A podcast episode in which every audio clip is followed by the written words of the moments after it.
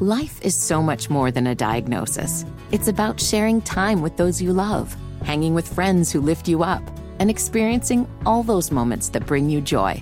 All hits, no skips. Learn more about Kisqali Ribociclib 200 milligrams at kisqali.com and talk to your doctor to see if Kisqali is right for you. So long live singing to the oldies, jamming out to something new, and everything in between. You're listening to BT on BT. Bo and Beth, Thompson and Troutman. Good morning, BT.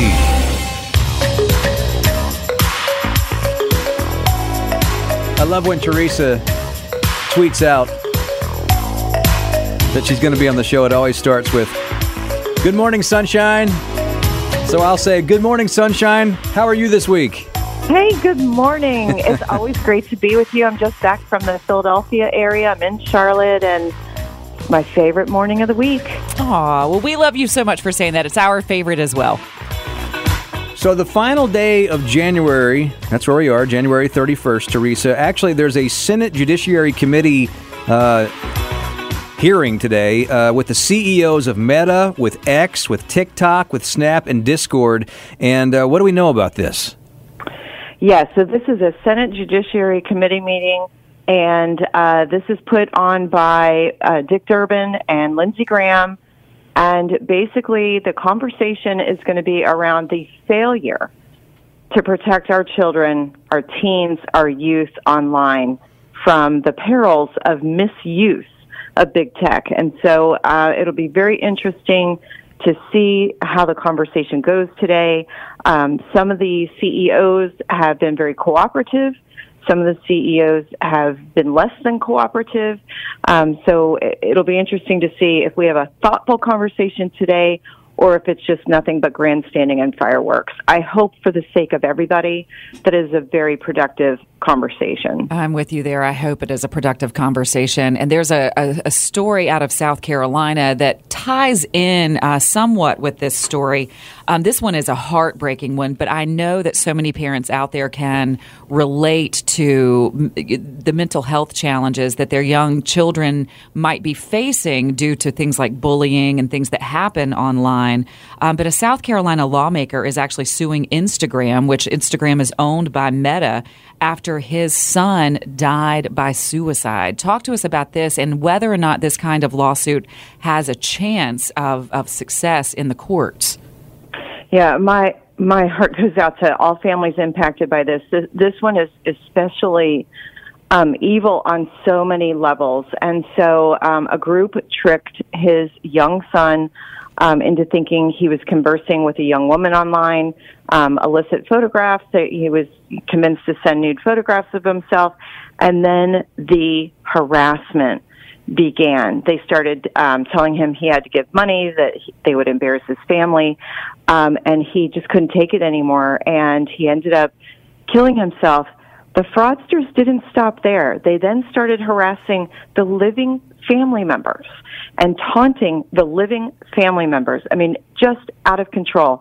And they would report these um, anonymous accounts, and new ones would pop up, continuing to taunt the families.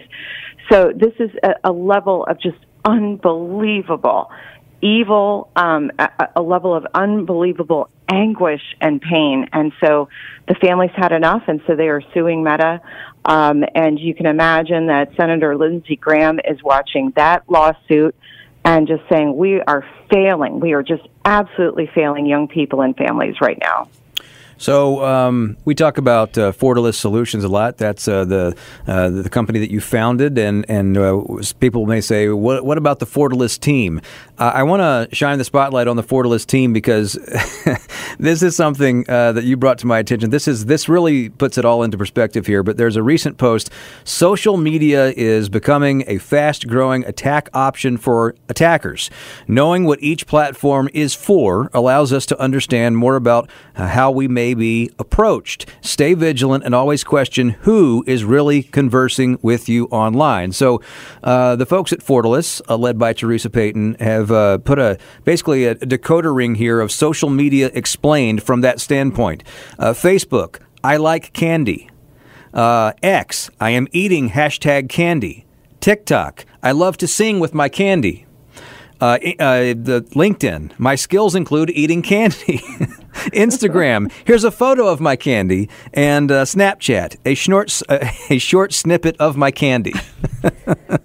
I mean, we, we, we laugh, but we cry, but you have to make, and this is an important thing to understand how this may be happening on social media to you, people being manipulated without even really thinking about it because you're just going through your daily algorithm of scrolling through and seeing, seeing what's happening out there.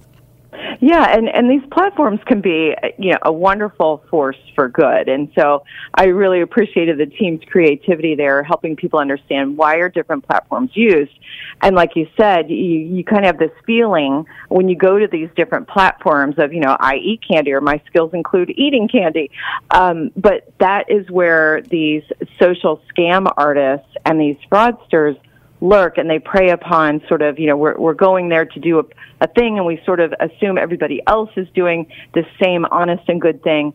And that's where you could be manipulated or defrauded of, of money um, and, and other things. But I, I thought that was a really creative and fun way to think about these different platforms. It was incredibly creative. And speaking of people being defrauded from money, right now, banks, a bank is being sued for not protecting its customers from things like online fraud. Now, this is a, a, kind of new take on on online fraud, looking toward the corporations where the fraud is happening. Yeah, this is this is interesting because this also falls on the heels of. Um, so, New York has some pretty stringent privacy uh, laws on the books you have the New York City mayor who declared social media as a, I'm, I'm quoting him, environmental toxin. And now you have this lawsuit brought forward by the state of New York against Citigroup saying that they're not doing enough to protect consumers from fraud against their bank accounts. Um, how this will play out in the courts, we don't know yet, um, but they're basically saying there's been enough consumer complaints that there's going to be a court hearing on this. So we'll we'll see how this plays out. Um, I will say um, I'm biased because I come from the financial services industry. I know the banks go out of their way to stop fraud, and they really are concerned about fraud against their customers and do a lot of great work there. Um, I'm not saying there's not any wrongdoing. I'm, I'm not saying there is wrongdoing. But um, I do know that the banks take this very seriously, so we'll see how this court case plays out. Well, then let's stick with fraudsters really quickly. We now know the two teams who will be playing in the Super Bowl. Super Bowl scams seem to happen these days now that so much happens online. I'm so glad you brought this up because I want everybody to be able to enjoy the Super Bowl and stay free of fraudsters. There are a lot of scams going on right now. Some are because online gambling is now available in many states. Um, and so some of these online scams make you think you can gamble on the Super Bowl. So just be careful. Make sure you're on the right platform.